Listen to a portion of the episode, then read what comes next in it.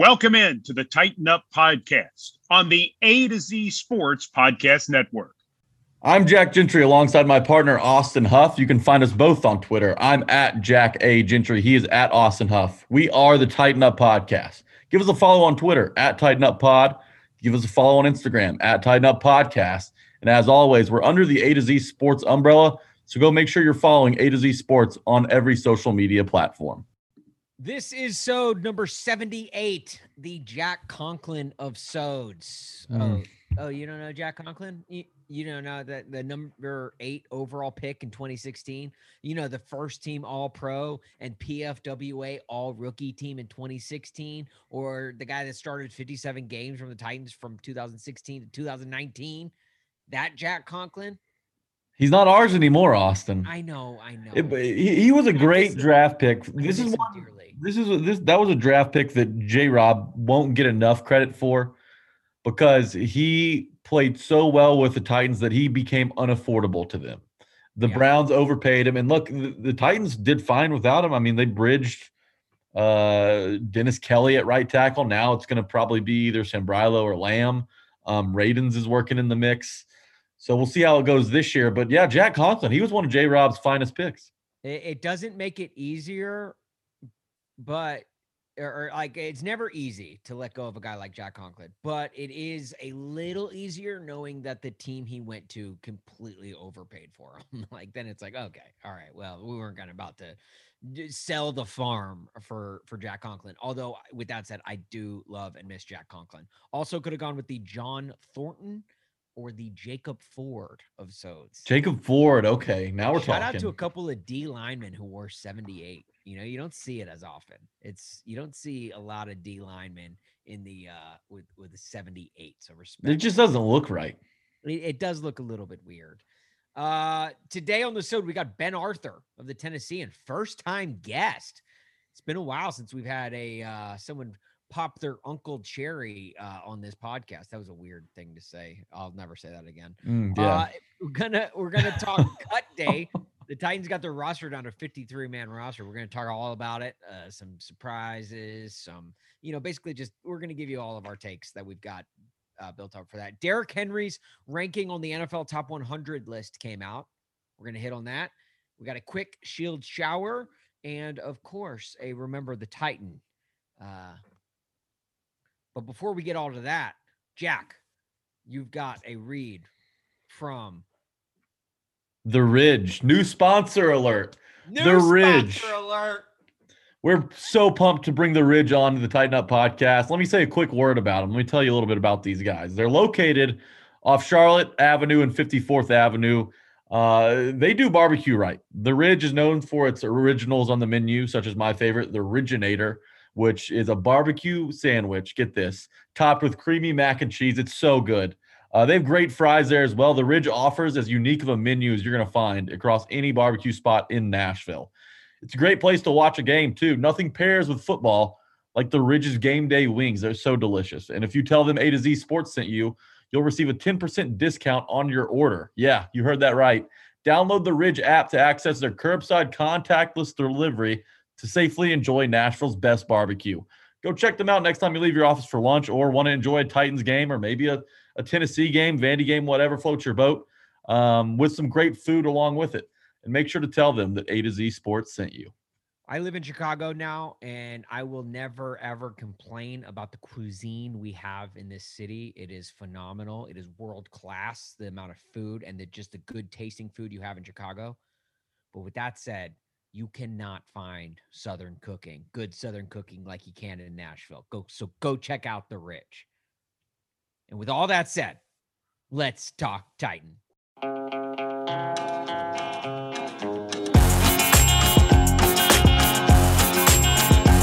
I hear the train a coming, it's rolling around the bend, and I ain't seen the sunshine since I don't know when. I'm stuck in what is up, Flameheads? Welcome to the Titan Up Podcast. Today is September 1st, 2021, my sister's birthday. Again, someone who doesn't listen to this podcast will probably never hear it, but I should probably say it anyway. and I know this is like my third straight week with with shouting someone out off the top of the podcast, especially someone who probably w- will never hear this shout out. Uh, but it is a cluster, and they all just happen to fall on a Wednesday. And now I'm done for the foreseeable future. Okay, I just had to get those shout outs out of the way. Anniversary, sister's birthday, Yeah, wife's birthday. wife's birthday. Yeah. Dude, it's a it, dude. This is the gauntlet of uh, family members' birthdays and and like notable dates for me. It is once I get through this, then it's like football season starts, and it's like, all right, good, smooth sailing. That's when you uh, know football season's getting close when all these birthdays are happening. It is. I really, it really, you know how they they say like training camp for for players is. It's it's it's a gauntlet. It's Yeah. it's really like it's the toughest. It's the dog days of summer and the heat. You're sweating. You're you're trying. You're working your hardest to try and make the team.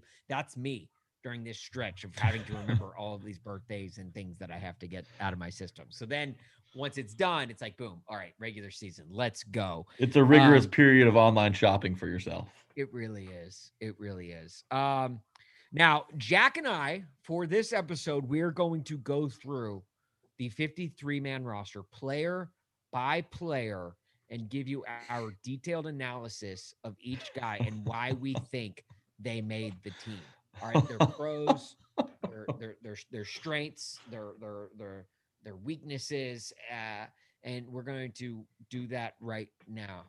Uh, no, we're not going to do that. All right. Literally every other Titans podcast is probably doing that this week. We're not going to. Okay. We'll hit you with the things that stood out to us and the things that we think are important for you to know, uh, a casual or, or diehard Titans fan, but we're not going to bore you with a complete roster breakdown. Okay. We're not going to waste your time because there are guys on this team that like you probably won't hear about for the whole rest of the season. They make they'll be lucky if they make one special teams tackle. Okay, so we're not going to go that route. Okay, we're we, like like we get so hung up in preseason and training camp, and sure, it's important. Don't get me wrong, but we don't want to put all of our stock into it. What we do want to put our stock into, though, is a guy that is on the, that is an uncle of this podcast, Does he have three names? Nick Westbrook Ikhine. NWI is a Tennessee Titan yet again. Let's go.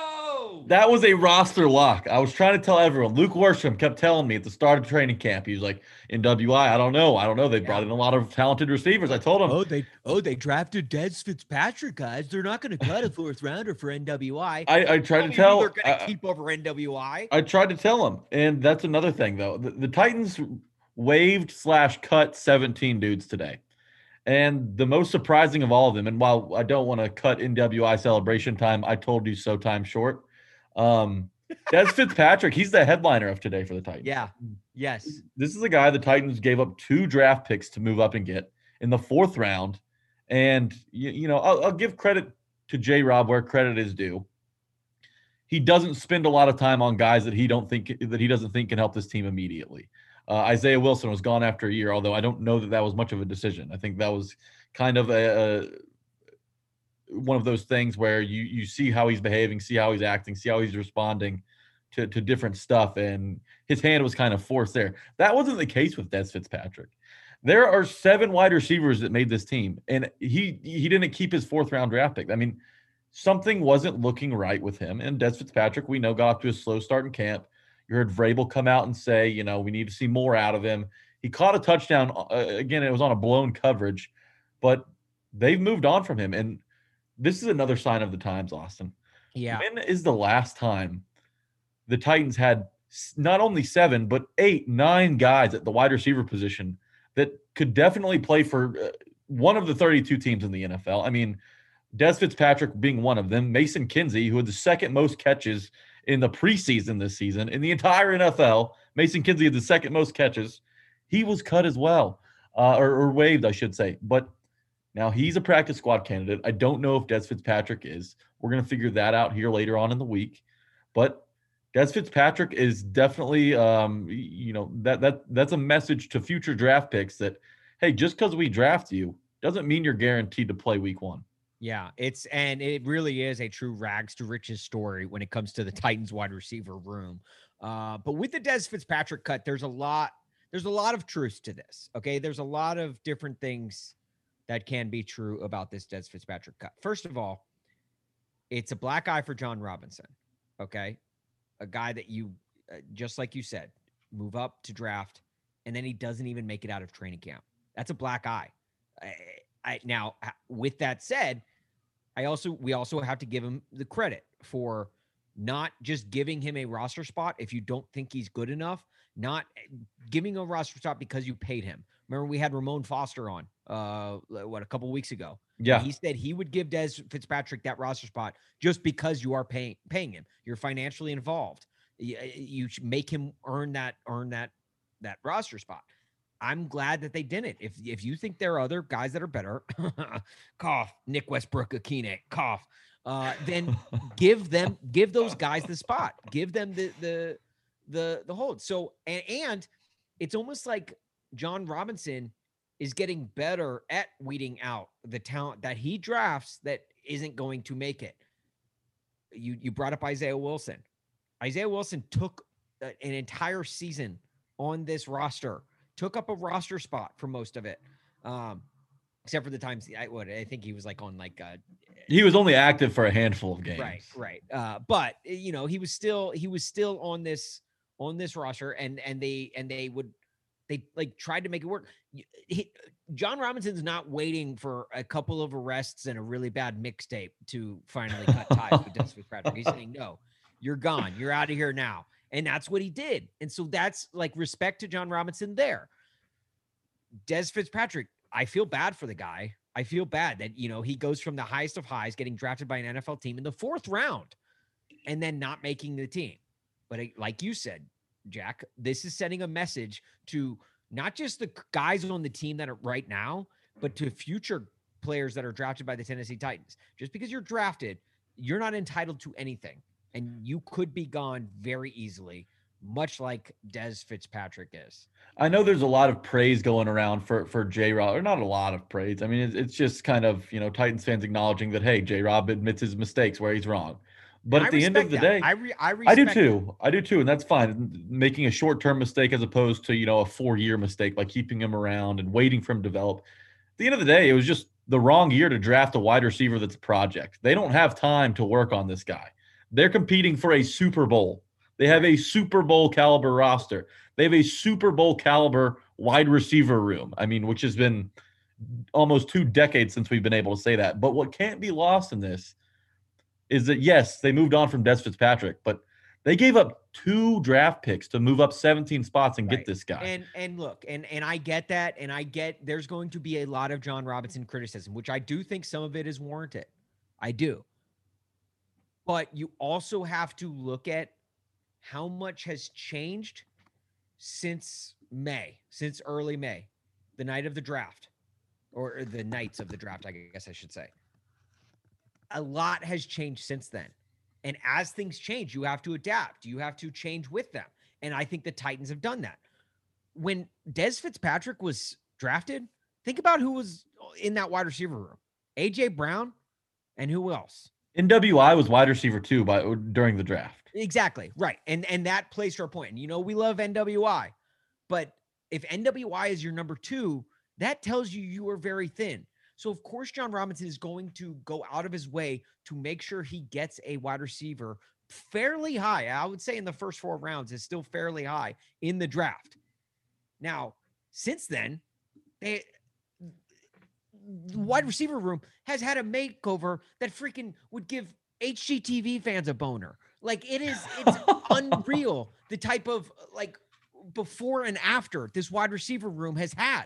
And so now, like, like, so now it makes it, it almost if once you factor that into play, it makes sense that Fitzpatrick doesn't make this team. Okay. Like you've got you've you first of all, they go out and they sign Julio Jones. Like Julio Jones is on this is on this team now. He wasn't when when draft night hit. Uh who else? You got uh, Well, wasn't it because it went this way? It went okay. The Titans have AJ Brown heading into the draft. Let's find him a guy who he can play across from.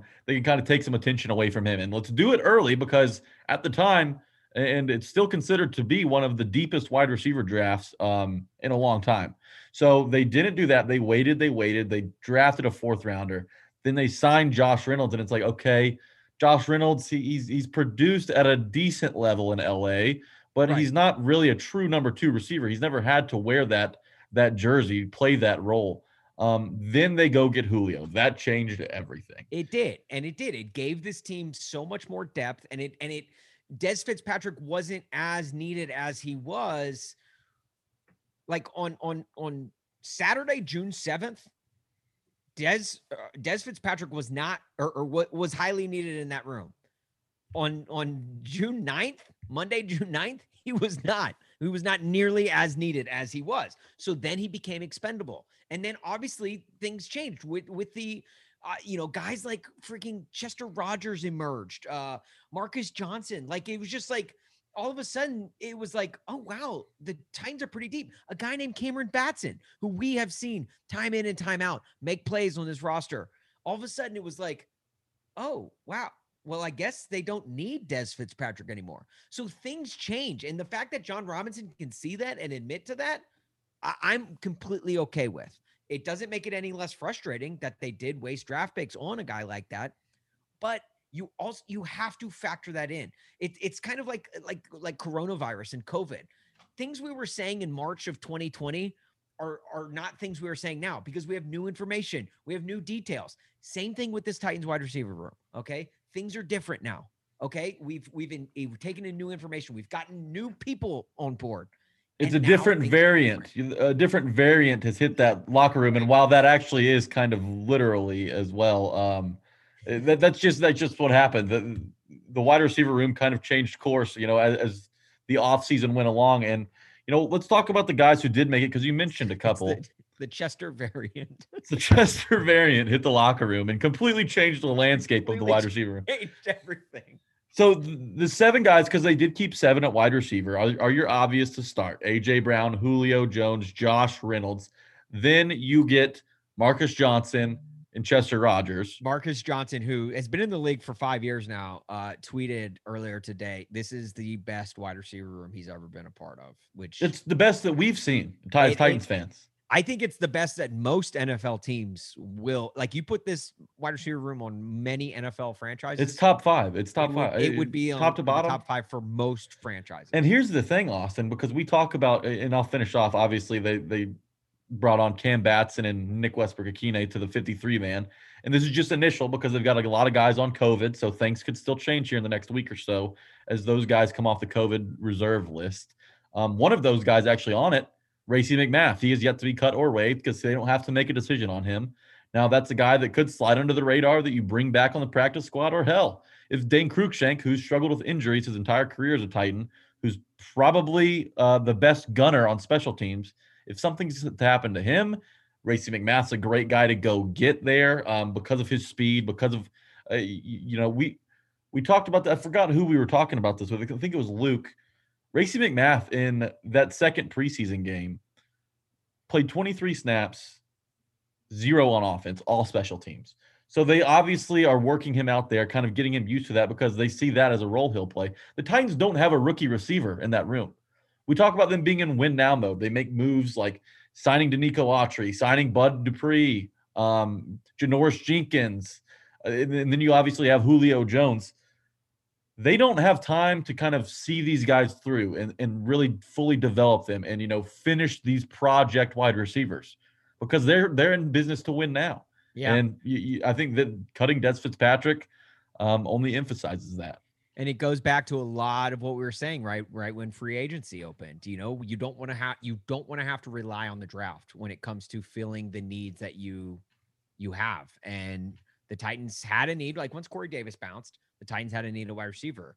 And yeah, they went wide receiver in the draft, but then they also went out and grabbed a bunch of other dudes, Josh Reynolds, Julio Jones, and a bunch of others. Like it's and it's and now all of a sudden it's like, okay, yeah, exactly to your point. There's no young guys in that room. It's all veterans. Let's go. Let's win now. Let's go all in. It's kind of it reminds me of a little bit. I'm not about to put them on the same pedestal as them, but it reminds me a little bit about what the Bucks did.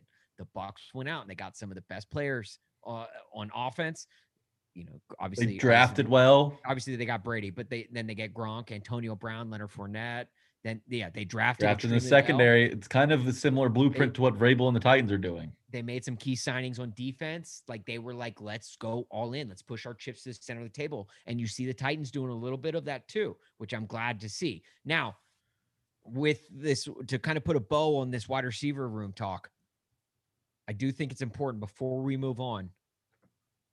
We should give a moment of silence for our man, Uncle Mason Kinsey. And he's not gone. He could be back in just a few days on the practice squad, but at this We're- point, he is not a Titan. I, I, and it's one of those things that's so hard. I, He's gonna get hope- picked up somewhere, hope- man. I, I, I hope he's back on the Titans practice squad just because I want this kid to be a Titan. But it's also one of those things where it's like I would also love to see him get an opportunity on an NFL roster because he's earned it. He played so well this preseason, played incredible. Obviously, you know how near and dear he is to our heart. He called us sir when he came on the podcast Mhm. called us sir. Jack Jack just got his driver's license last week, and he called him sir. Okay, Just So got it I'm just- reinstated last week. yeah. Sorry, reinstated. uh, so it is like that. We love us some Mason Kinsey. So I don't know if I don't know if we just go straight moment of silence. Maybe Jack, if you could find like taps, I mean, we could just play taps underneath here and just remember the life and time of Mason Kinsey as a Titan. Hopefully, hopefully he'll be back. Hopefully he'll be back. But for right now, uh, Mason Kinsey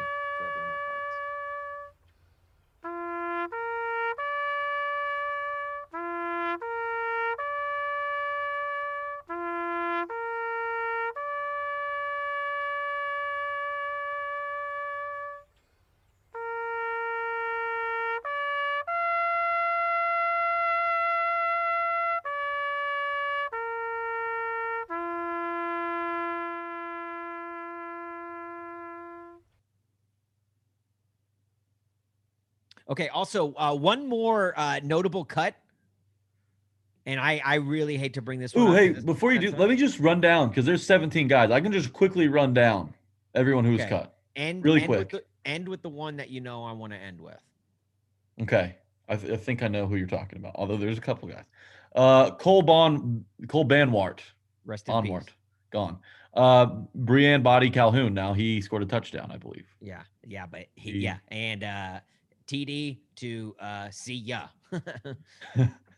Harsh but fair. Uh, Fred Brown, wide receiver, he was cut. Bad things happen when you throw it when you throw the ball to Fred- Brown, so that's not a surprise.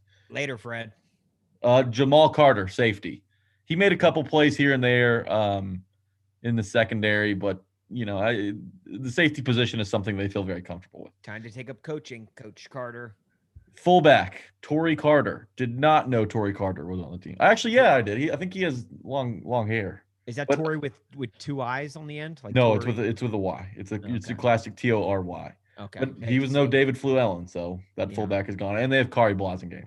Um, Christian DiLauro, offensive Later. lineman, out. Dez Fitzpatrick, we already talked about you. Christian DeLater uh, does see a d- doesn't make this team. I liked your tweet. Des cut it. Des cut it. Yeah. Yeah. Thanks. Um, Miller Forristall, tight end out of Alabama. They are interested in bringing him back on the practice squad. I think they like what they saw out of him in camp. yeah. And he was also a great. He was he was that guy who would lift them up if they scored a touchdown in the second half when he was on the when he was on the field. He would lift the touchdown score up above his head like a like a Simba, like the Simba scene in Lion King. Yeah. Um, More like no more stall. uh, Derwin Gray, offensive lineman. Don't know Gray. anything about him. Defensive lineman Woodrow Hamilton. Now, this guy, I'm pretty sure, was a president of the United States. and this thi- this was the guy I wanted you to end on, which clearly Ah. you didn't. Uh, Woodrow Hamilton, guys. Woodrow Hamilton is cut. Now, if you're like Jack and I, this is the first time you're learning that a guy named Woodrow Hamilton was on this roster.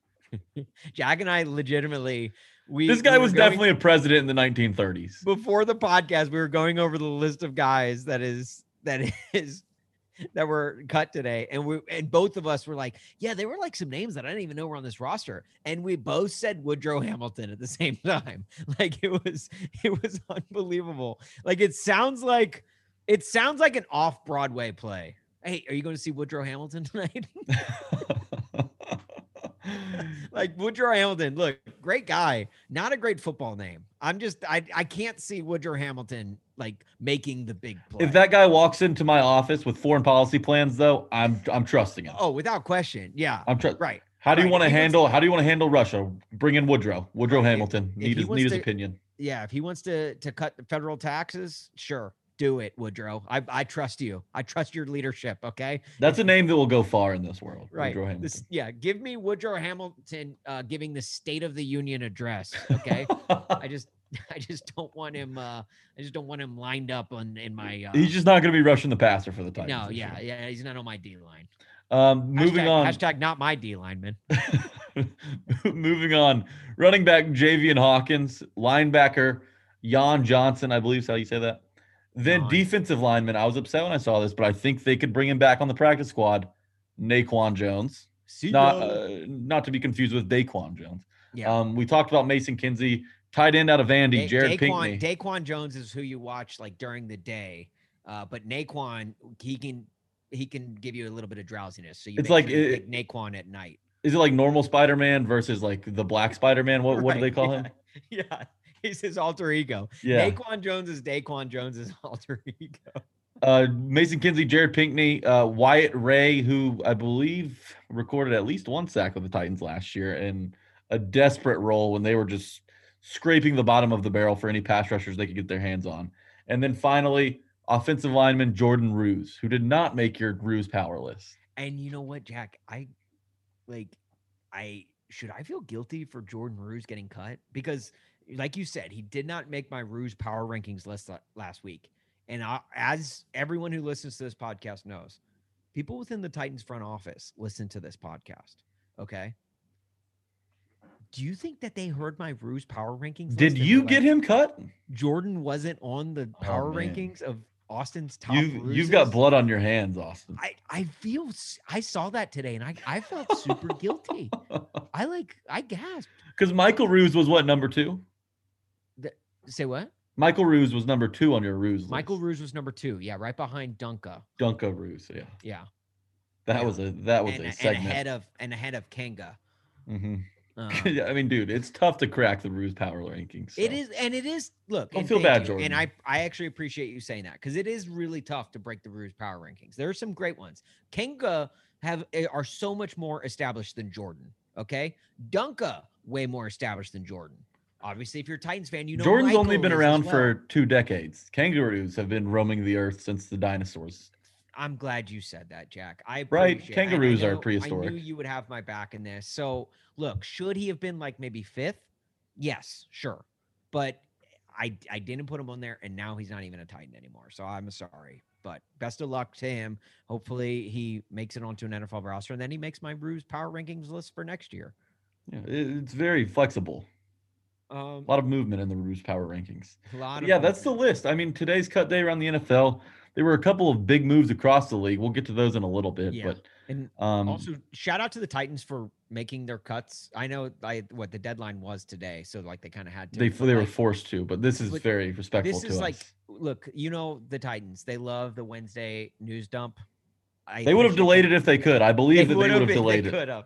But i appreciate them cutting everyone today giving us something to talk about on this week's podcast because how bad would that have sucked if we had to record on a tuesday night and they like cut day was on a wednesday it would have Mm. been like like we just had to make predictions as to who we think is going to get cut i don't know uh a Thank real God. quick preseason note uh on the on this preseason obviously it uh was put we put a bow on it on saturday against justin fields and the chicago I'm glad that we lost. By the way, the Titans lost. I shouldn't say we because I don't play on the team, but I'm glad the Titans lost wow because great cool you're a dick I mean, I just don't want them riding high. Uh, you know, we look, we we both predicted them to go 17 and 0 on this podcast. So uh, you know, right if they And walked did- into week one feeling a little untouchable, then that No, could that- lead to problems early. that's a good point that's a good point yeah we did go game by game and predict every single game this season and and just so happened that you and i both came out with the same record predicting, second year in a row. I, I don't know. We need to. it is it is weird um but yeah so they yeah so they did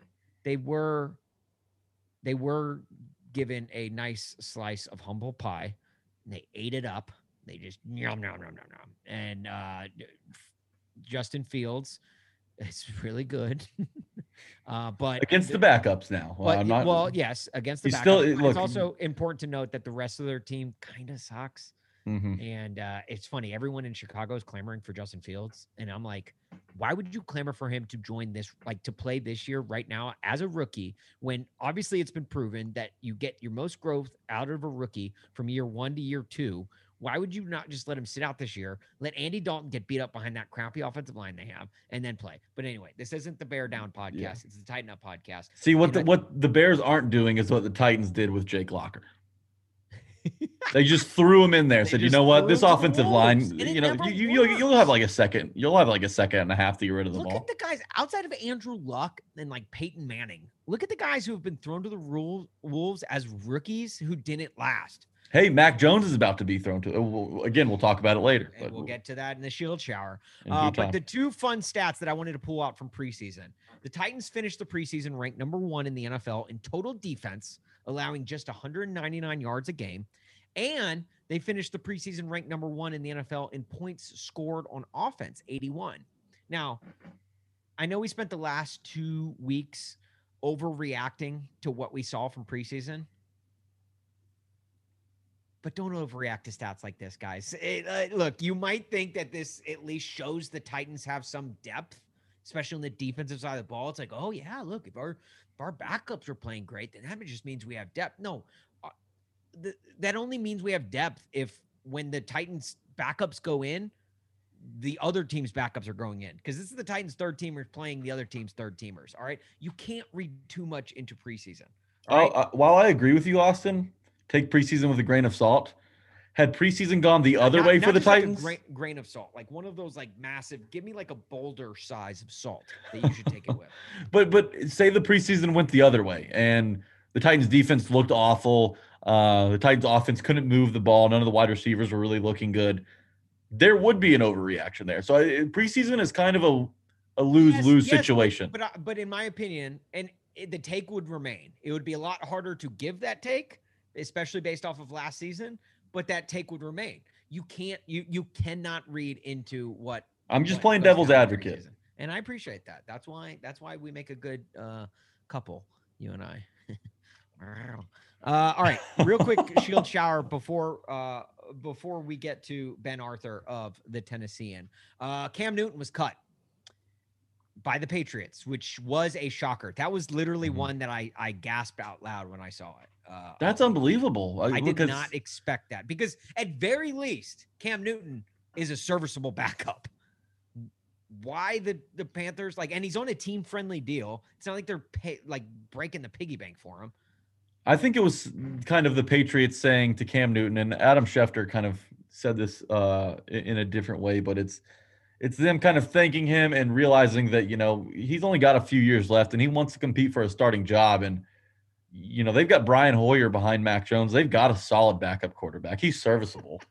but you're laughing, but Brian Hoyer is serviceable. I'd rather I have mean, Brian yeah, he's Hoyer. serviceable if he doesn't ever have to see the field. I'd rather have Brian Hoyer than who the Titans are, are trotting Who out there. was uh who was the uh, dude from Auburn who was their backup last year? Jarrett Stidham. Jarrett Stidham. Jarrett Stidham, in my opinion, was better than Brian Hoyer last year. Hey, this is also what this is: is Alabama beating Auburn again. Mac This Jones is- this and is Cam Newton. Alabama beating Auburn again. Yeah. But you know what, Cam Newton, don't feel too bad for him because he's the number one quarterback on the market, and Bishop Sycamore, I hear, has a starting quarterback position open. Oh, He's just gonna yeah, have to get used to playing two games in three days. Yeah, yeah, no, he can do that. I think. I look, like his uh the the text on his Instagram is pretty much as untraceable as Bishop Sycamore's school board. So Yeah. Can you believe that? How did they get on ESPN? That's unbelievable. Coach coach is charged with fraud now, and ESPN though is a big loser in that deal. the How do you not know? Bishop, I look, I don't know, I don't know. But speaking of uh, form f- like Bishop, who who which former Cardinal had a worse week, Bishop Sycamore or Dez Fitzpatrick? Oh, come on. He may be a Titan in like a day. I know He could be on the practice I- squad. He might be, and then we take all this back. All right. If every joke we say about Dez Fitzpatrick on this podcast, we we disavow, we take away. If We're not an anti Dez Fitzpatrick We're not. podcast. We're, not- just a really pro NWI podcast who happen to benefit from the demise of Dez Fitzpatrick. and we just like to make jokes about uh, things uh, ab- In general. about everything. Yeah. We don't. Our jokes don't discriminate, except for like when it comes to Derrick Henry or Dez Fitz- or, or uh, NWI. We don't. We don't joke about. Yeah, there are untouchables. We don't joke. There we don't are play. untouchables, but but then other than that, our jokes see no bounds. Uh, Cam Newton does he go to the Texans? It's not a bad thought. Yeah, I mean, why not? Uh, you got a weird ass organization right down there right now that really has no idea what they're doing. They're shopping Deshaun Watson, but Yeah, I don't know. uh, The, the Dolphins are interested. I think the Dolphins are a possibility for Cam Newton. And obviously, the first quarterback to go down, Cam Newton's probably getting a call from that team uh, to come in and play for, you know, uh, pennies on the dollar. yeah. Um, and he's a guy who can come in, learn an offense. He's a former MVP. He's he carried a team whose wide receiver one was Ted Ginn Jr. to a Super Bowl. Um, they didn't dive. If you if you're looking for somebody to dive on fumbles, then Cam's not your guy. But uh, everything yeah, else, yeah. Cam can come in and do a, a decent bang up job filling in. Also, should Cam Newton consider a switch to tight end? He just needs to buy. He needs to buy a house in Urban Meyer's neighborhood and start working out in front of it. Yeah, just nonstop, just nonstop. or or learn how to kick and move into Mike Vrabel's uh, neighborhood. Uh, either one. Okay. Uh, also, another quick shield shower note: um, Gardner Flint Minshew the second, aka Beowulf. All right. uh, Can you believe he was almost named Beowulf? his grandfather really wanted his family to name him Beowulf? Which That is a true story. That is a very true story. And he is Gardner Flint Minshew the second, even though there is no one else in his family named Gardner Flint Minshew. He, Hmm. There's no one else. Like he's just the second without there being a senior or a. I kind of like that though. I I, I, I- love that. I like it makes it sound so much more distinguished because Gardner Flint Minshew senior, eh, it's all right. But If I- Gardner if- Flint Minshew the second, like hell yeah. if I would if I had my choice to you know pick a Roman numeral, I would definitely go with the fourth though. The IV just looks clean at the end of names. Yeah. That's all I have. Oh, like also Gardner Minshew's going to the Eagles, but you know what that means? Franklin's own BGA Wildcat, CJ Beathard, beat him out. Beat him out. CJ Beathard's the backup in? Jacksonville. No, no. Y- yes, and I'll tell you I- why. No, because I Urban Meyer- You know, okay, all right. Let, let me hear you out. Let me hear you. Urban Meyer was rolling out the idea of Minshew competing with Trevor Lawrence to drive up trade value. And we saw in all three season games that CJ Beathard outperformed him. CJ Beathard has starting experience. Granted, he hasn't won a game as a starter, but he looks good in, in these games. Six touchdowns, no picks last year. They were just trying to drive up the value book of, Gardner Minshew before the season started. And they look, he was drafted what in the fifth round? They got a six or he was drafted in the sixth and they got a fifth, something like that. Um, They got a conditional sixth, so Yeah, it can, so- it can be a fifth. Uh, the the yeah, But this is CJ Eagles- Beathard. This is CJ Beathard won the job. That's he He- he drove the snakes out of Jacksonville. okay. Or counterpoint, uh, because I'm a Gardner Flint Minshew stan. Uh, even when he was with Jacksonville, Mm. uh, which should tell you how much I love this guy. If I love you and you play for Jacksonville, that should tell you how much I love you. It's a red flag, uh, Titans fans. so I love him even more now that he's out of Jacksonville. I this was this was a great day for me because not only did Nick Westbrook Ikhine make the Titans roster, Gardner Minshew was moved out of Jacksonville. So I love him even more. Like I can it was one of those things where it's like I was scared to It's a forbidden love. love. Right. Yeah. It was exactly. It was a Romeo and Juliet type thing. The Mhm. Mo- the Capulets and the Montagues. I, I couldn't love him, or at least not openly. No, But I not, but not in front of me. Even though you're doing it now, you're you're admitting that Well, you that- you your love has has burst over the seams, and you can now freely admit it. Disappointing, disappointing, but not surprised. Yes, yeah. I'm sure it is disappointing, but look, now I can admit it. Now I can I want I want to shout it from a mountaintop. Okay. I want to shout it from the rooftops. I love Gardner Flint Minshew. I always have. Now I can say it. Now that he's in, in Philadelphia. Okay. He uh he went for a conditional 2022 sixth round draft pick, and the sixth can go to a fifth if Minshew plays in 50% of the plays in three games this season, which let's be honest, that's a very realistic thing. Yeah, that's Jalen very Hurts possible. Starter. Uh, I mean, Nate Sudfeld got game action last year. so- Right. I don't think, and that guy, uh, the, the Eagles coach, after his, you know, uh, opening interview or his, uh, how do you, how do you say his welcome interview, whatever it's called, um, first interview, that was a train wreck. The guy looks completely in over his head. Yeah. So we'll see. Yeah. We'll see. We'll see. Uh, Warren Sharp made some really good points on Twitter today. He said the Jags were very dumb to limit Trevor Lawrence's reps and practices and games to work in time for a guy they were going to trade. And on top of that, trade for a six round draft pick. Um, oh, the thing I was going to say about CJ Beathard, the reason CJ Beathard beat out Gardner Minshew was because they knew they couldn't trade him and get anything for him. They traded Gardner Minshew. Well, they signed him in the they offseason. Why would they sign him? they Why would they sign him him and then trade him? This isn't the NBA. they signed him because they were like, well, we could trade, we could probably trade Gardner Minshew at the end of uh preseason. Uh so we better we better, you know, we're, we're not gonna be able to trade Gardner or, or CJ Beathard. Nobody Hey, wants you're CJ you're Beathard. treading you're treading on thin ice, my my friend. his last name is literally beat hard. Okay. He's like he's a cat, he gets man. Beat hard by Gardner Minshew. Uh That's also, uh, Warren Sharp also points out that the conditional six round pick for Minshew is ridiculously low, and that the former Jaguars GM is now in Philadelphia. So Wow. clearly, he's he went after and got his guy because, and and I I agree with this take. There's some people in the NFL that think Minshew is a lot better than you think. I am one of those people. I think he's really good. And if you remember to week two of last season, the Titans, the Titans saw how good Gardner Minshew was. It was a freaking shootout. That dude almost beat the Titans in week granted, two of the uh, season. granted that I think I could have thrown two touchdowns on the Titans that day.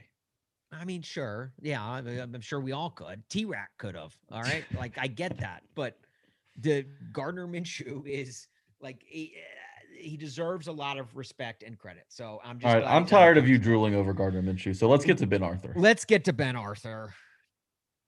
But before that, let me tell you about DraftKings Sportsbook. Do it. Everyone's favorite time of the year is right around the corner college football season. Celebrate, DraftKings Sportsbook, America's top rated sportsbook app, is putting new players in the center of the action with $200 in free bets instantly if you bet $1 or more on any college football game. Take advantage of this limited time offer now. You heard right. DraftKings is giving all new players $200 in free bets instantly when you place a bet of one or more on any college football game, no matter what. Head to the DraftKings Sportsbook app now to check out all the great promotions and daily odds boosts they're offering. DraftKings Sportsbook is safe, secure, and reliable, located right here in the United States, so it's easy to deposit and withdraw your money at your convenience. Download the DraftKings Sportsbook app now and use promo code A to Z Sports to receive $200 in free bets when you place a $1 bet on any college football game.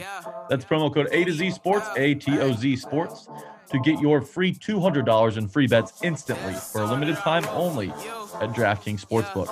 Must be 21 or older, Tennessee only. Restrictions apply. See DraftKings.com slash sportsbook for details. If you or someone you know has a gambling problem and wants help, call or text the Tennessee Red Line. 1-800-889-9789. Now let's get to Ben Arthur. Got this fruit punch in my cup. Night just getting started. I'm already doing too much.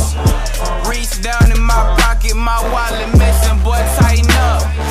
Party all on the rooftop, might just fall off. All right, we are joined now by a, uh, a first time guest on this podcast. It's been a while since we've had a first timer breaking in, uh, a, a guy that we are proud to join to our family tree. Uh, Ben Arthur of the Tennessean. Guys, give him a follow on Twitter. Again, as we say, any Titans follow you want to add to your timeline, just so you're, especially on Sundays, your timeline is just filled with with Titans content and and information. And this guy is full of it. At Ben Y Arthur on uh on Twitter, or as I like to say, at Benny Arthur. That's just uh I think that it, uh, That's what some of that's what some of my friends say too. So Ben Okay, all works. I good. like that. Good yeah. well, hey, well, consider me one of your friends because I I consider you now one of our friends. You are now our uncle. Everyone who joins this podcast becomes our uncle. So you now you are Okay. now Uncle Ben, um, which uh, which uh, great food products by the way. Good Um, beans.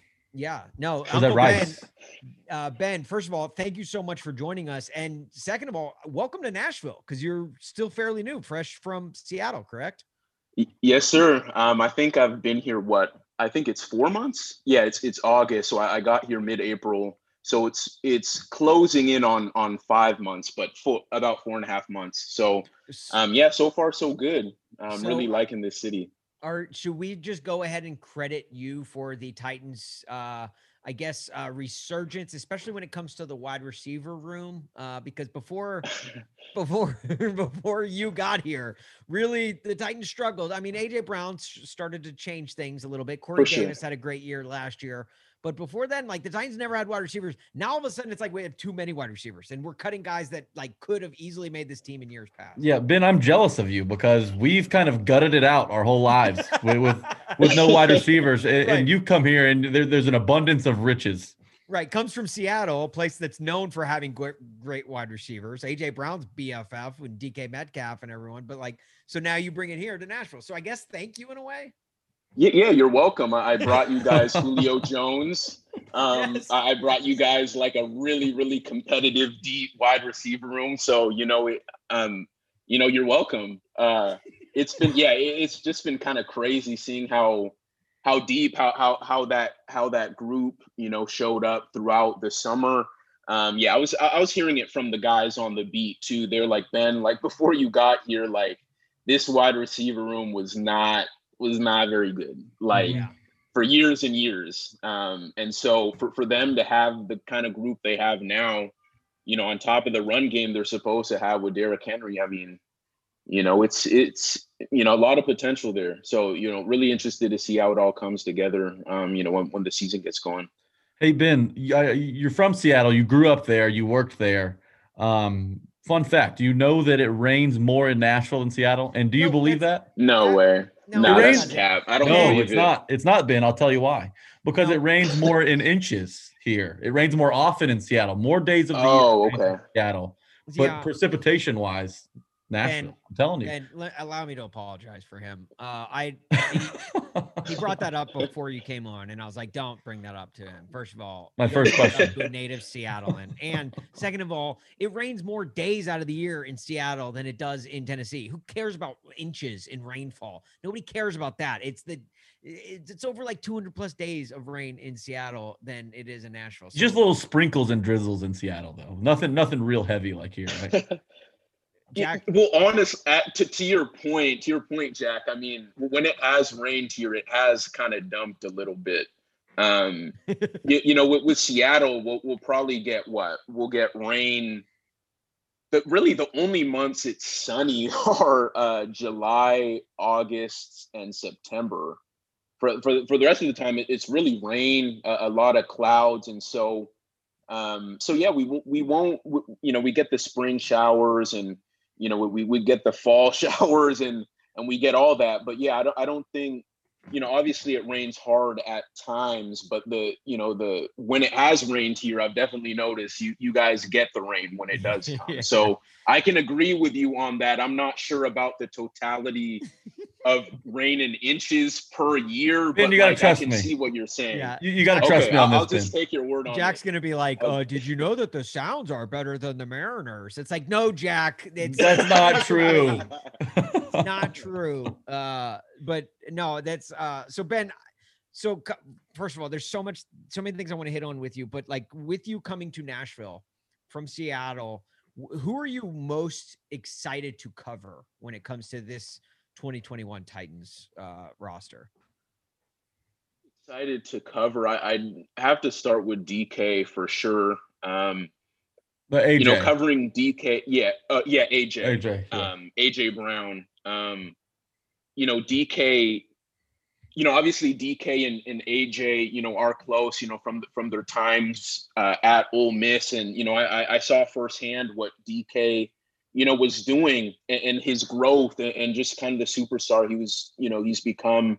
You know, over the last couple years, and you know, from afar, I've I've seen you know his buddy, you know, AJ Brown from afar, kind of make that same kind of ascension. But you know, I also think he, he wasn't able, you know, as great as AJ is, I don't think he's, you know, he hasn't put up the same kind of numbers DK has just because of, you know, the the way the offense is structured. Quite frankly, um, you know, the Seahawks do run the ball a lot, but I think they do have you give Russell Wilson more leeway to you know throw that deep ball, um, get get the ball to his receivers. Um, you know you- you're just taking advantage of the kind of quarterback you have, and, and in Nashville with, with the Titans and with the way they run things here, it, it's run first, and so you don't always see AJ necessarily put up those big numbers, although you, you, you see how the monster he is in yards after contact situation and, and all that. But, you know, just to be here in Nashville and, and see AJ up close, to see how good he really is, Yeah. um, you know, what was something I was um, excited for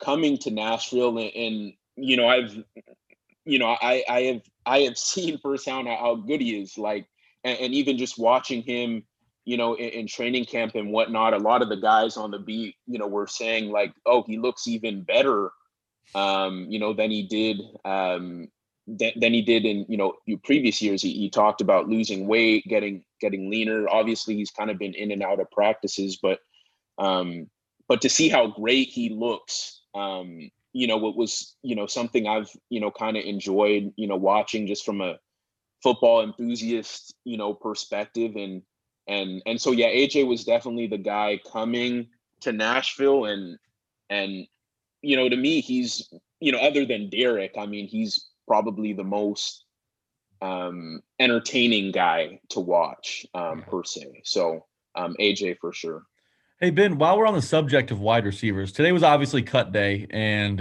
uh, kind of a big surprise came out of Titans camp. Dez Fitzpatrick, he did not crack the initial 53 man roster. Uh, what what are your thoughts on the seven guys who did, and maybe why Dez was left off?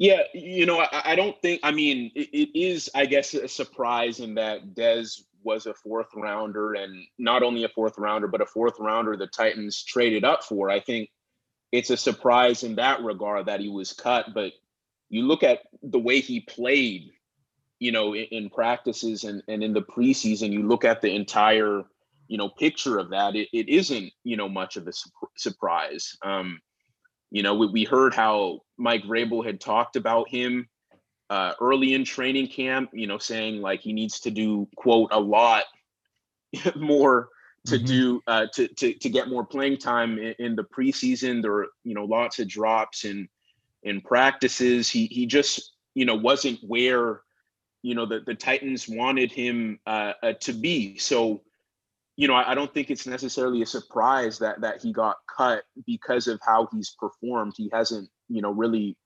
um you know you know come you know played played that well um you, you know quite frankly. And, and sure the, the titans would probably love to get him back on the practice squad. You know there's you know who knows? There's probably a good chance he, he comes back. Um you know if, if he goes unclaimed they can sneak him onto the practice squad even as a fourth rounder. It seems like that's a possibility um but but you look at a perform from from performance standpoint it just wasn't you know that big of a surprise um you know shout out to Marcus Johnson. You know, he's a guy who really, you know, balled out. Um, he, he was probably because AJ didn't practice all the time. I'd say Marcus Johnson was the most consistent, and, and Julio too. He he only practiced like four or five times. He missed 22 straight that. days. Yeah. Yeah, it, it was crazy. But um, Mar- Marcus Johnson was the most consistent Titans receiver, you know, th- throughout through throughout the summer. And so to see him get this opportunity, it kind of got a little iffy with him. I think in, in the last couple days, just because of the injury he uh, suffered in the the the preseason finale against the Bears on Saturday. But but to see him make this team, and he's a veteran, right? He's not like just some uh just some guy off the street you know he he has you know has some experience with the colts with the eagles um you know he's he's done a little bit in this league and so for him to get another opportunity with this team it's you know good to see um you know chester rogers you know his return he's another guy who's a veteran uh, receiver but his special teams value as like a punt returner really popped i think we all saw that big like 50 something punt 50 something yard punt return in the preseason opener. Um, so he's another guy that I expected to to make the team from pretty early on. Um, you know, it, it got kind of w- with the bottom of the depth chart guys, right? Like so Nick Westbrook, Cam Cam Batson, um, Ra- you know Racey th- McMath. those kinds of race yeah racey's kind of he, he's on the covid list so he technically doesn't count you know on the 53 man roster but i think there's still going to be some shuffling there you know whenever racey does get activated Um, you know, I always saw him as an NWI as kind of being somewhat of a similar player in that they're both kind of bigger receivers um, who are more of gunners this at this point than actual offensive weapons. Um, so I, I think it, it, maybe could get interesting when he's activated, but um, Cam Batson is a guy who really earned that spot. Um, and, and, I think that preseason finale really helped him. I, I, think he he was steady throughout, but just playing the way he did um, against the Bears on Saturday really helped him. So um, so yeah, it's kind of crazy, you know, a Titans team with with seven receivers and, and technically eight, if, if you include Racey being on the COVID list. I'm not sure, you know, how many re- receivers, you know, Titan, the Titans usually cut, uh, usually carry, but I'm I'm pretty sure it's not that many, mm-hmm. uh, you know, seven um, receivers. So, um, so yeah, man, that that like we talked about earlier, that receiving room, you know, was was very competitive throughout the summer you know the most interesting camp battle by far. Um, so, um, and and yeah, so so I think you know there's still going to be some decisions to be made with Racey, you know, coming off a COVID um, list in maybe a couple days, but um, but I think they have a real solid group there in terms of depth. And yeah, real quick, that, oh. I, I, was just gonna say real quick, out of the guys that they cut, mainly just Mason Kinsey. We're big Mason Kinsey fans. Huge we had him Mason on the podcast. We love yeah, him. Yeah, he's he's our guy. Um, uh, who's more likely to to see a practice squad invite, Mason Kinsey or Des Fitzpatrick? Oh, good question. Oh, that's wow. That's yeah. That's a really good question. Um, ooh, I I mean, based on play, you'd say Mason Kinsey, right? But I, I think sometimes with a you know just a fourth round pick period you know usually fourth rounders just make make make the team even if they don't contribute right away, you, you, you usually keep them on your roster. So when I think when when teams, you know, they're scouring the waiver wire and they see a fourth round receiver available, you know, I think the chances are much greater um, for that that kind of player to, to get picked up. But um, but in terms of production, I mean, May, I mean, I think we all know it's not even close. I mean, mm-hmm. Mason Kinsey balled, right? Like he played out of his mind. I mean, his story is just great. You know, a D three guy, um, overlooked his entire career, um, and really just went to work um, this this summer. And it really came down to just the Titans not having room. Like you, you almost feel bad that he wasn't in in maybe another with another team where he maybe had a, a more of a chance uh, to make the team. I mean, because he just wasn't going to make this initial 53 man roster just with how the roster is constructed and with how deep the wide receiver room is. So, um, so yeah, to answer your question, I'd say maybe Dez, but you know, if you're looking at a production standpoint and and looking at a priority maybe to even get on the practice squad, I think if you're the Titans, you you really you really hope that you know Kinsey clears waivers and you can sneak him on there. Yeah, it's funny. The Titans uh, have seven really good wide receivers in that room right now, and yet I don't think they have seven good wide receivers total in their franchise history. it's just it's wild. Uh, so Ben, I I want to ask you this: uh, Who is a guy that you didn't make the 53 man roster that you think maybe should have? That did so a guy I think should have that did yeah that did not or or if or even better if you think someone made the roster that you think shouldn't have that will also accept that because I, I think that's funny yeah well I mean I mean ooh let me see I, I mean, there, there, are a lot of defensive backs, right? Like just a yeah. ton of safeties, right? And I right? think a, a lot of a few of those guys at the bottom of that depth chart, you know, I, I did not have making the team. I did not have Chris Jones making the team. Um, I even had the Titans cutting Dane Cruikshank just because he hasn't been healthy, you know, former right. fifth round pick. Yeah. yeah. Um, you know, Matthias Farley, another guy who missed a lot of a lot of camp and and he he was and he wasn't you know what he was probably a guy a lot of people didn't even see making the team in in the first place and then like i said he did he missed a lot of time this summer he was another guy i didn't expect to make uh, the team, um, the initial team, but he did. But I think you know with, with the with that DB room with, with the safeties, I mean, it really comes down to like just how that depth was impacted like throughout the summer. Like that that safety room was like pretty decimated at one point in the preseason with um, you know Brady Breeze hurt, Cruikshank hurt, Far- Matthias Farley hurt. They signed Tedric Thompson, who I covered um, in Seattle. You know, he started for the Seahawks for a little bit at safety. They brought him in, and then within a week, he was on IR.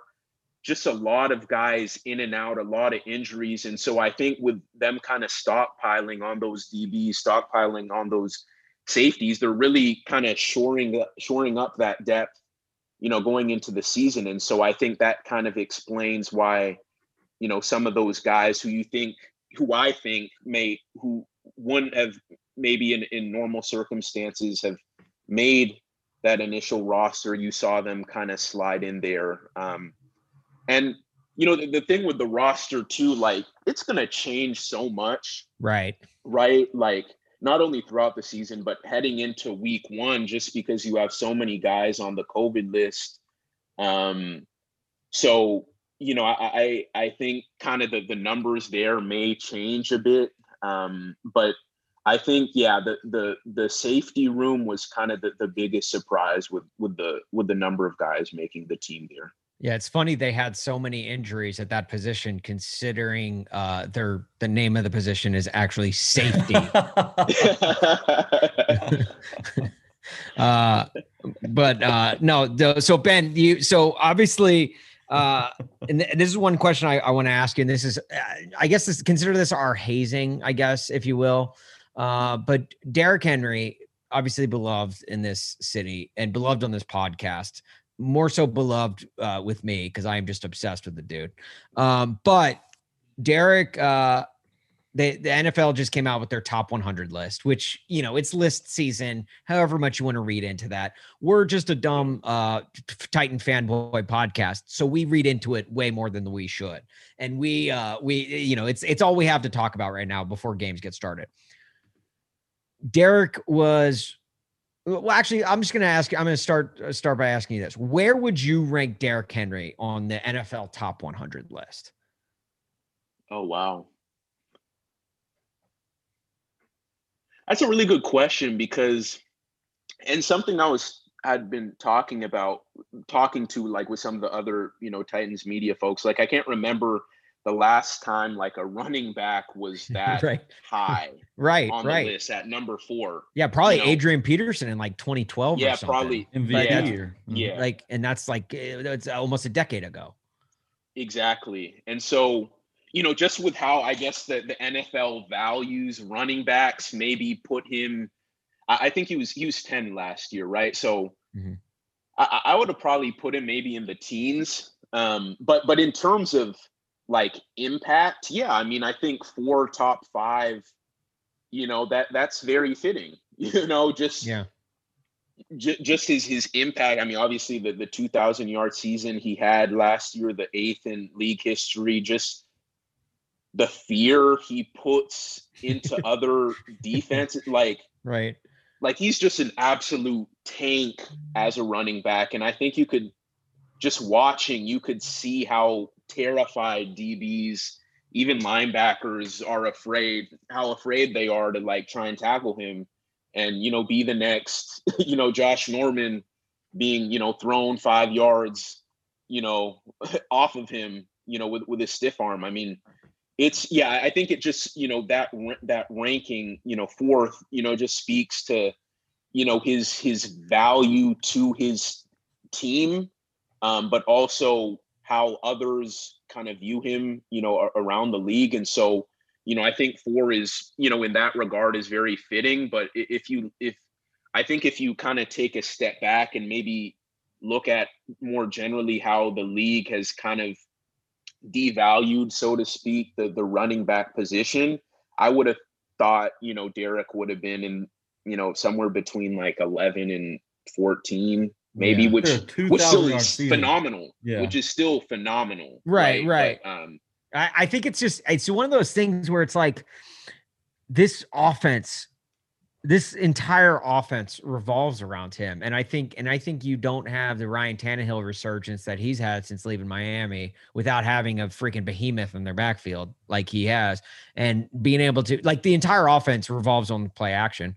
And and because everyone knows that Derrick Henry is getting the ball, and even with everyone knowing he getting the ball, then he goes, he pops off for two thousand yards, and then when Exactly. he does, when he doesn't, Ryan Tannehill will throw it over your head to AJ Brown, and it's you know, and then it, you have other problems to deal with because you you either stack nine guys in the box and leave AJ Brown and now Julio Jones on the outside, or It's- you know, and so it's like to me, it's like when it comes in terms of valuable players, someone like he's right up there. Exactly. that yeah, like strikes the, strikes fear in the minds of literally anyone in the NFL. It's eh, that to me is uh is is just so incredibly valuable. Now I got to ask you, when you moved to Nashville and you started covering them up close in person, was there anything uh like what was your first thought like uh like or or your first uh takeaway, I guess I should say, is because you know like you you, you see him on TV and you see the size he has on TV and it's like okay great. But then like once you start to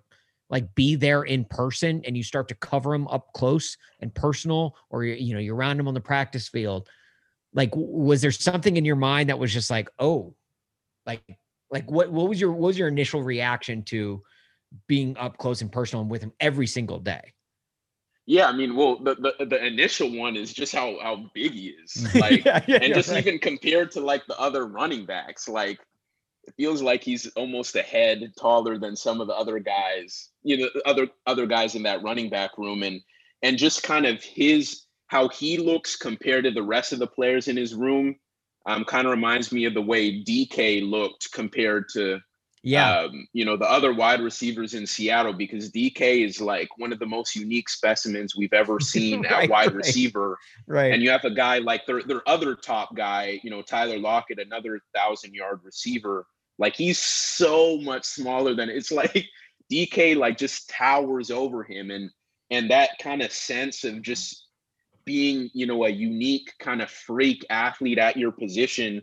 That was the initial impression I got, you know, of Derrick, you know, coming to Nashville too. And and yeah, I mean, I, I think obviously, yeah, I mean, this this city, this team really gets behind, you know, Derrick. I mean, you you there aren't too many teams that you can say their franchise player is a running back.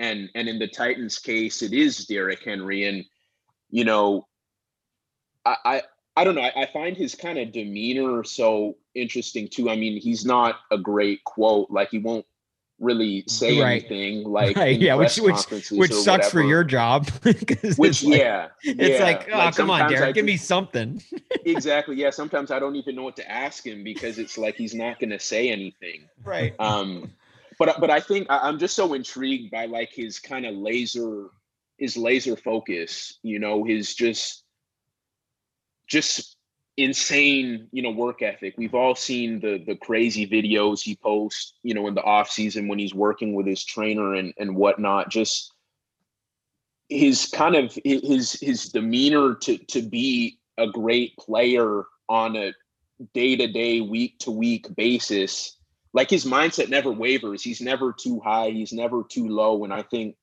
that's a common attribute attribute of the greatest players in in sports regardless of you know what what whatever their sport is i think you know a lot of the greatest just seem to have that kind of even keel mindset. And and i think you know derrick is definitely in that class of athletes. So i think he's yeah he's definitely a, an, an intriguing um you know nfl player for sure. Ben, I've got one more before uh, I run out here. And last season, you weren't here for it, but I'm sure you've heard the nightmares of the 32nd ranked third down defense in the NFL, the worst in history, all of that. it was so bad it was so bad After having a full preseason and off season under under your belt, how do you think this unit performs this season? yeah well i I think at the very least it's going to be better you know Yeah, can't be worse yeah, right. yeah, yeah, yeah. First of all, you, you can't be worse, but you know, yeah, I think they, they've shown, you know, a lot of encouraging signs, you know, in training camp in the preseason. It, and obviously, right, like you're going up against second, third string guys, Mhm. and you you can't. It, it's kind of hard to really gauge i- exactly what you know you'll you'll see come week one, but th- there's just a different energy, you know, about that group. I think first of all, the the pass rush is better and we haven't even seen Bud Du- Dupree at 100%. And a big problem with the third down stuff in particular is, you, you know, you didn't have guys who could really rush the passer. But um, I think, you know, they have a deeper group this year, and Dupree hasn't even, we haven't seen him be unleashed yet. And then I think with, with the cornerback play, you're, you're seeing more, they- they're more aggressive, you know, with receivers, you know, at the line of scrimmage. Um, I, I know a lot of people got kind of angry about kind of all the off man stuff and like kind of the soft, you know, coverage and whatnot. I think there's a clear mindset mind uh mindset shift there and and just when, when you draft a guy like Caleb Farley who's still you know obviously coming along but you know Jack Rabbit Jenkins who has a reputation for being one of the best press man you know corners um you know in his time in the NFL you know I think you help that department gets better you know as well um you know Amani Hooker I think is going to be an excellent safety t- uh partner for Kevin Byard in the back end and then I think it all just starts with the Titans actually having a defensive coordinator. You know, Shane Bowen, you know, he, he was obviously, you know, at least somewhat, he was somewhat of the primary guy as the outside linebackers coach uh, last year. But but when you when he talks, you could just you can just feel that he feels kind of more liberated, that he has that he feels like this is really his defense. And and I think with, with the defense, the the communication really starts, you know, from the top down. And you know, last year at the very top, it was all screwed up, right? You know, when you know the you know the the defense the defensive coordinator thing was all weird last year. They didn't have one. Um, you know, Bowen was in a you know really tough situation last year. I think this year there's a lot more clarity on his role. The the the the guys, the defensive guys, they know who they're looking at as kind of their guy, you know, on defense. And I think you, we've seen that um, come through um, throughout the summer. And so, um, and and again, we won't know exactly, you know, how it'll it'll all turn out until week one. And I think this group will continue to grow throughout the season. But I think it's really safe to say that this group will be better, you know, on, on defense than than in 2020. We Yeah. sure hope so. It's Please. like you oh said, yeah. it's, it's hard to get much worse. Yeah, I'll take some of that uh, Seahawks defensive magic that you got there in the Northwest and bring it down with you. the, Hopefully, Tit- the Titans were working with the Legion of Doom last year, so Yeah, hopefully right. things will change. oh my gosh, uh, the he is uh, Ben Arthur of the Tennessean, and guys, give him a follow at Ben Y Arthur on Twitter. Uh, fill your time, your your Twitter timelines with Titans content, and Ben uh, is one of the best. Uh, ben, dude, thank you so much for taking the time. We appreciate you, and and and mainly just for the fact that we get to add another branch to our family tree. So thank you for taking the time to join us, my man. Yeah, thanks for having me on, guys. You know, really enjoyed it and hope I can, you know, come on again. You know, I really enjoyed this uh, banter with you guys. Awesome. Absolutely. You're Let's the do it man, again. dude. Thanks, thanks again, Ben. No problem. There are no flags on the field. It's a miracle. Tennessee has pulled a miracle. Shout out Ben Arthur. Love that dude. Love that we got an Uncle Ben uh, in our family tree. Not only does he uh, give us good football content, but he also gives us some delicious rice as well. yeah, good rice paired well Yeah. with beans. Ben Great was rice. great, man. Um, He was awesome. I love Ben. he he kind of gave me some pushback on the rain thing. I'm certain of the rain thing. Okay, it rains more in No, I no, I'm glad he gave you some pushback because you deserve some pushback. You can't be like like literally rain is Seattle's thing. That and and, and Starbucks coffee. Okay. You can't go in there and be like, well, we have better coffee than you. No, you don't. It's Seattle. Okay. Do they want the rain reputation though? That'd be like if Seattle was like, we have better country music than Nashville. No, you don't. well, it's just not true. This is scientifically, statistically proven, and it is out there. Okay, Science is on my in side. total inches, sure, but in m- uh, more rainfall, no. It's like it rains. it rains 400 out of 365 days out of the year there. Okay. I don't even know how that's mathematically possible, but in somehow in Seattle, it is.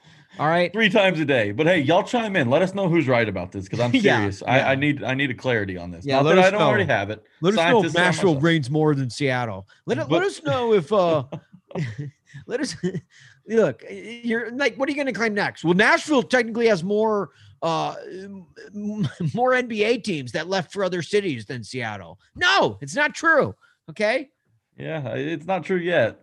I think we I think the Grizzlies are on their way. I don't know. We'll figure it out. Ben was right. great though. he was Um, great. And But, but, he, he did say something that we're gonna hit on here and let's about hit on Derrick it. Henry. let's hit on it right now. So we talked to him about Derrick Henry, and we said, uh, I said, where would you rank him in the top 100? And he said, he said, I can certainly see him being in the top five, but me personally, I would rank him maybe somewhere around 11 to 14th. And his reasoning was simply because the NFL kind of has kind of devalued the running back position. I don't think anything he said in terms of the NFL devaluing the running back position being wrong. The the NFL has completely it's almost like it's been a PR nightmare for the running back position. Uh, based off of what the NFL has done to it. It is a quarterbacks driven league. You hear that all the time. Even though the Titans are completely driven by their running back, no one will acknowledge that fact. But it's a quarterback driven league. So if you're not a quarterback, you can't be deemed one of the best players in the sport, which is so ridiculous in my opinion. Okay. And part of me kind of loves that Aaron Donald was ranked in the uh uh ranked in the top top four or top three, I guess I should say. Uh, because finally it's like someone other than a quarterback is getting recognized for being great. And it's an interior D lineman of all of all positions. An interior D lineman. Yeah, that's it. That's a great point. That's a great point. So Derrick Henry was ranked fourth in the NFL top 100. Should we just let- let's go I from think- 10 let's go from 10 to 1 because if he does fall, you know, in that 11 to 14 group, that means he's behind all of these guys. Yes, yes, yeah. Let's do that real quick. I just want to make one last point. Uh, Derrick, the I think Ben's answer is a good reason. Is a because Ben just moved to Nashville, so he kind of gives us that outside perspective, that Nashville or national perspective of how people view Derrick Henry, and I think that gives us all. It takes it helps us take our Homer glasses off and our rose-colored, or I guess two-tone colored glasses off, and two-tone blue, and it allows you to see how everyone else sees Derrick Henry that through his vantage point. And that's how a lot of people in this country view Derrick Henry. Do I think it's right? No, of course I don't think it's right. You know how I stand on Derrick Henry. You know I'm obsessed with this dude. Okay, like I'm I, uh, freaking I, I gargle his nuts more than I do mouthwash. Okay, like it's I sorry, sorry, that was a little far. But you you get it. Like I love Derrick Henry. Like I it, the dude is a freaking beast. He is a behemoth. And I I think he is not I've almost like kind of taken the reign of trying to give this man the the respect that he deserves because in my opinion, he is the most valuable player in the sport based off of how he is doing it at a position you wouldn't expect it and he is he is the entire Titans success, their entire game plan, their future relies on the shoulders of number 22. And that's how I feel that way. But Jack, let's go down this list of 10 through 1 and see who, I mean, uh, just according to Ben, and this is not a shot at Ben. And And no, Ben Ben was great, and he said a lot of stuff that that really made a lot of sense. And you know, you know, he was great to have on, and we're gonna get him back on. But, I, um, but Ben gives a good a good perspective of how most Which we appreciate. Derrick Henry. Yes, you know, we- it's it's good to get people outside of the national bubble on to kind of see what they think, and it, I think in this case, it provides a great discussion. So let's start and, at ten. and and now and we'll see. We'll talk to Ben at the end of the season. We'll see how his thoughts on Derrick Henry change after he covers him for a year, because I I think very well it could change. let's run down this list real quick. Josh Allen is 10th. There are four quarterbacks in this list, uh, in the top 10, by the way. Josh Allen at number 10, TJ Watt, um, edge rush for the Steelers. He's number nine. Y'all know him. DeAndre Hopkins at eight. Uh, no surprise, really. Tom Brady's at seven now. Yeah. Um, super, you know, you can argue his age, but uh, after I- I winning a Super I, Bowl I, don't think Tom Brady is the seventh best player. in Super. Bowl MVP, yeah, I, I- I get that, and he's probably not at this age the most, uh, the That- seventh that- most that is- talented. that is wholeheartedly a respect play. That is, But I'll, a, I'll tell you, I'll tell you why that I think that some of these guys are on this list here in a second. Davante Adams, number six, Travis Kelce, five, Derrick Henry, obviously four, Aaron Rodgers, the league MVP at three, Aaron Donald at two, Mahomes at one. So yeah, it's important to to note and here here's why I think Derrick Henry is ranked properly, in my opinion. I think four is good. you son of a um, bitch. Dude, four, four is awesome. at, at he- he may be the most- two Brutus. He may be the most valuable player to his team in the NFL, but he does play the least valuable position um, in the NFL uh, because it's you know a pass heavy league, quarterback dominated, and oh just look at the teams that have won in the last few years. Oh my gosh, But- you make me want to throw up right now. I'm saying that four is good. Four is respectable. But you can't look. I'm here. I'm saying that literally he is changing the narrative on the position. He he is proving single handedly Austin, that Austin, you can be a running back and still be a va- like the running back position is extremely valuable, and he is proving that much. Austin, if he could catch, he would be number one. Oh, Okay. here if he had, catch crap, if he had, if he, he, had, doesn't need to catch when you run over. To I'm just telling you how this list would pan out if he had Christian McCaffrey's run after the catch ability, and obviously they're built different, so it's impossible. Well, he But- like when you run like he does, you don't have to catch. So, so it's like I don't understand why it's like that'd be like saying like, oh well, uh, uh, Patrick Mahomes can't kick a football, so I don't think he's as good of a quarterback as he can be. I, Austin, I'm I- on Derrick Patrick Henry's Mahomes side. can't long snap, so I think he's not that good of like Patrick Mahomes doesn't need to long snap. Derrick Henry doesn't need to catch passes. He's good enough at running the football to where he makes an impact on the game with that alone. I understand that, and I love Derrick Henry just as much as you. But I'm just telling you why I think that nationally he doesn't get the respect he's due. But on this list, he does. Four, uh, you heard what Ben said, 11 to 14, somewhere in that range. This list, keep in mind, this top 100 list, where he finished fourth, was voted on by players. Derrick Henry's probably stiff armed 50 of these dudes who's voted.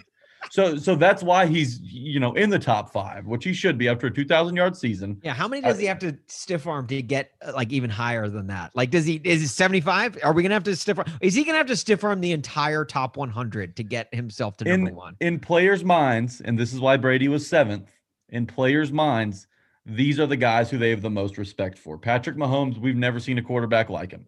He'll probably be number one until something happens health wise or until he gets older um, or something unforeseen happens. Yeah, to hey, Patrick Mahomes. we're still waiting on you to get off your ass, Madden curse. okay. All right. I'll look, I'll, I'll partake in some blood magic from time to time. So I, I'm, I'm, I'm with you on that. But yeah, that's why I think Derrick Henry's fourth. And uh, to be honest, I, I think a lot of Titans fans, while they may not admit it, we're kind of surprised to see him up there just because of the lack of respect the national media um, always has for the Tennessee Titans. Uh, small market team, you know, they don't sling it all over the field. While they do score a lot, it's it's not three yards in a cloud of dust, but it's a lot of Derrick Henry. It's 20 carries a game. It's um, Tannehill's short passing, although he's a great deep ball passer, one of the best in the NFL. They just they, there's not a ton of, you know, uh, it's just not the Mahomes or the Rodgers offense where they're just slinging it 40 yards down the field, back shoulder throws to to elite wide receivers, and they can do that this year. They will be able to do that, but that's why I think Derrick Henry, in, in the national media's eyes, does not get his due.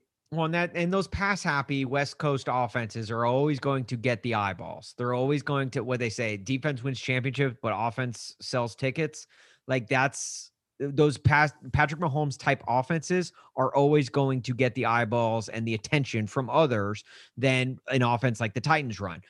That's why going back to your Christian McCaffrey take, like that's why Christian McCaffrey gets more love because he can he can catch passes and people like for whatever reason everyone's just obsessed that that dudes can still throw spirals We're So living in the fantasy football era too, Austin. You and that is mind. also that is also a big part of it so and like that and until I, I don't know what Derrick Henry has to do more than he has already done to get the respect to, that he has proven to be like to be a dominant player in the sport to to show others I don't know what else he can do to where he can prove to others that he is the most valuable player on the Titans team. And in my opinion, the most valuable player in the league because like Patrick Mahomes wasn't even the best quarterback last year. Yeah, uh, Okay. Rodgers at Rodgers winning the MVP not being one just kind of shows you that And- the list is going to have its And flaws. Aaron Rodgers won the MVP last year, and it wasn't even the best career of his season. I mean, I mean, best season of his career.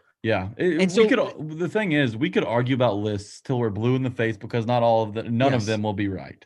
But Derrick Uh, Henry no. last season had the fifth best season for a running back, rushing yards wise, of all time. No player has ever done it twice in a back to back years, where two thousand yards rushing.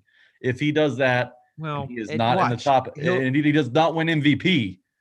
I I will riot, and I he'll, hope ru- some of you he'll rush for he'll rush for two thousand again this year, and they'll be like, "Well, it's a seventeen game season." I know It's they're, they're always going to have excuses when it comes it, to it, it, it- that's the thing it's like it, it's it's unbelievable like oh man who was it? Uh uh J Mart J Mart uh on uh Wake Up Zone 1045 the zone. Again we you know we love the Wake Up Zone or not the Wake Up Zone we need to get J Mart on sometimes. J Mart and Ramon. Yeah, we do need to get him on. We haven't had him on yet. Uh, but we've had his co-host on Ramon a couple of times.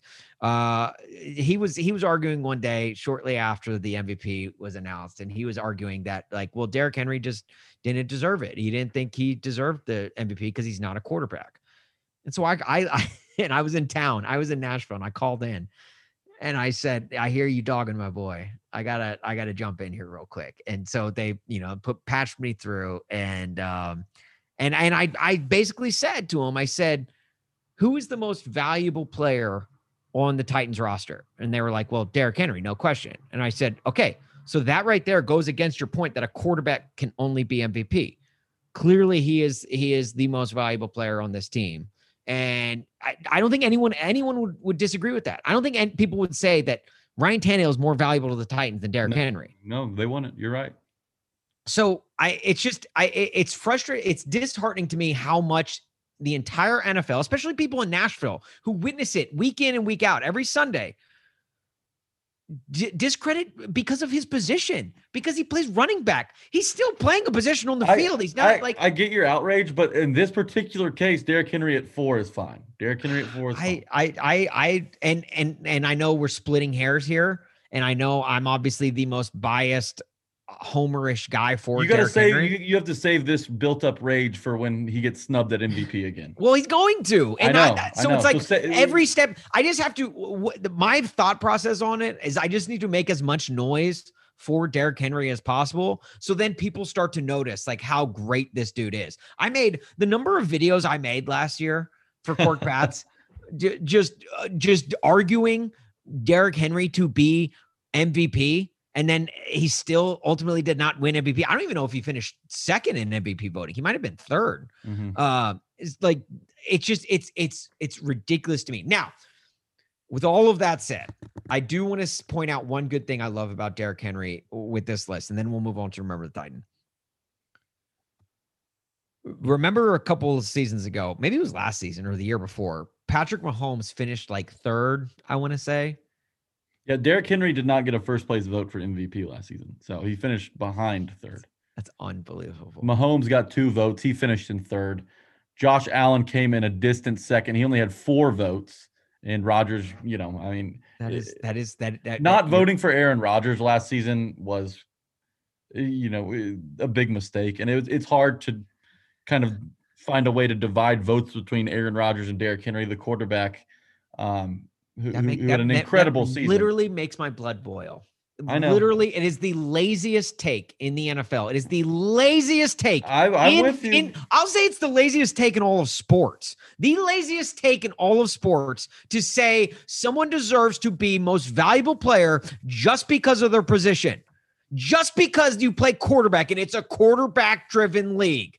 There are some teams that are not driven by their quarterback. Okay. There are plenty of teams that are not driven by their quarterback. The Tennessee Titans being one of them. I love Ryan Tannehill, but that is so clearly false. It is like, uh, I'm sorry. I, right, let, us get to remember the Titan before. no, no, no. The, the thing I love about Derrick Henry, real quick, when Patrick Mahomes finished third in this list, like a couple, like maybe it was last season or two seasons ago. I don't think they did one last season. I don't remember because of COVID. I, I can't remember. But Patrick Mahomes finished like third or something, and he tweeted out the handwriting emoji and like the notepad emoji. Do you remember that? yeah. Uh huh. and I forget who, and I I apologize to someone in Titans Twitter. If you listen to this pod, I, I wholeheartedly apologize. Someone tweeted this, and I and I thought it was a great take, but the fact that Derrick Henry continues to get disrespected by by the MVP voting, by the Madden uh, ratings, by by now this list, like he's not getting the respect he deserves that he has earned, and yet you have never seen him once tweet the notepad and handwriting emoji. Literally, the only thing he does is just drop another workout video. Like I, he went to the Nick Saban PR school. He graduated. love- graduated I- top of his class. and that is one thing that I love so much about Derrick Henry. Look, I will carry the sword for him all day. As and if he just continues to go about his work and just get better and better and better, fine, do it. You do you, D Henry. All right, you keep getting better, and then I will do the tweeting of the notepads and the emojis and all that crap, like uh, like for you. You just keep doing you. I freaking love that dude. You will never once see him like be like notably disrespected about what it is. All you will see him do is just put his nose down and go back to work. And I freaking love that. All right, let's get to remember the Titan. Uh, Jack, uh, do you want to go first? Or you want me to go first? Um, I'll go first because when when we think of this guy, we think of Cut Day. So I, I thought it was perfect to have him on today. Um, you know, as the seasons change, this one stays the same. Yes, I'm talking about flu season. David Fluellen Jr. Middle name not listed, by the way. Flu season. Um, So wait, is is flu fluellen? You know, I've heard that the flu fluellen is uh, just as deadly as the COVID Ellen. Is that true? I don't know. I I don't know, but I'll I'll say um, that since since COVID kind of came in, flu Fluellen, the flu season kind of took a backseat, um, and that's what's happened with David Fluellen's career actually, which is kind of sad. But at the same time, we appreciate him. He spent a lot of time with the Titans. Well, not a ton of time, but he spent three years with them. Uh, he, he kind of bounced around before he found a landing spot. He was drafted, or, or after the draft, he signed with the Eagles. Um, then he was traded to the Colts. Get this traded to the Colts for place kicker Cody Parkey. A David Fluellen for Cody Parkey trade straight up happened. Okay. Don't forget about that. Then the Colts waived him. So the Colts pretty much gave Cody Parkey to the Eagles, who then gave him to the Bears. Um, although he made a couple stops in between. Um, but Fluellen was waived by the Colts after being traded to them, where he found his home on July 29th of 2015 with the Tennessee Titans. That was until he was released at the end of roster cuts and added to the practice squad. So he spent his rookie season on the Titans practice squad. And he- look, this guy was a cut day legend. 2016 season, same deal. Cut on cut day, signed to the practice squad. But he, he got promoted on November 7th that season um, before being waived in December. So, you know, you know, it's, the Fluellen life is kind of the loco life. You know, it's a roller coaster. Yeah. Um, but you know, again, in September of 2017, week two, got his first carries, three carries, 18 yards, six yards per carry. That's Derrick Henry numbers. No, Um, that's hey, and look, don't even get me started on the Fluellen for MVP campaign. Okay, you think I was my blood was boiling for Derrick Henry? Fluellen deserved the MVP that year. Over six yards a carry? you kidding me? But in 2018, 2019, he was dealing with knee injuries and is a free agent right now. Khari Blasingame is, is really his, you know, the younger, faster, more athletic David Fluellen. You're only saying that because he went to Vandy. Well, no, and because it's true. And while while we miss flu season, um, there's a special place in my heart. Um, and he always he he comes to mind every cut day because there's always going to be a David Fluellen in the NFL, just scratching and clawing every cut day every year, kind of like NWI's first two seasons in the NFL. Not making any comparisons, but kind of like NWI, where he's either the 53rd man or the 54th. And you know, you know, as fate would have it, David Fluellen right now um, is not on an NFL roster, but don't give up on him. In his Titans career, his numbers eight rushes for a valuable 37 yards. That's 4.6 yards per carry. That's all that gets you into the hall. It just does. You just yeah. need you just need more than eight carries. So David Fluellen of Toledo University, you are this week's Remember the Titan. Look, we raise our glass to you. Let's take And he's a Pisces. We talked about Pisces last last episode. He, we did talk about Pisces. Cortland Finnegan's a Pisces. David Fluellen also a Pisces. Raise your glass to Fluellen and let's take a flu shot. Let's go. Uh, all right. Uh, my remember the Titan is a guy by the name of Justin Hartwig. Dead. Big look, ugly. between Fluellen and Hartwig, this is an this is a great week for remember the Titans with names. It's an And all you grit know- lineup right here. Yeah. You know I am a big name guy. Uh, Justin Hartwig, drafted by the Tennessee Titans in the sixth round of the 2002 draft. Um, now, he did uh, play college football at Kansas. Uh, he he was a three-year starter at right tackle.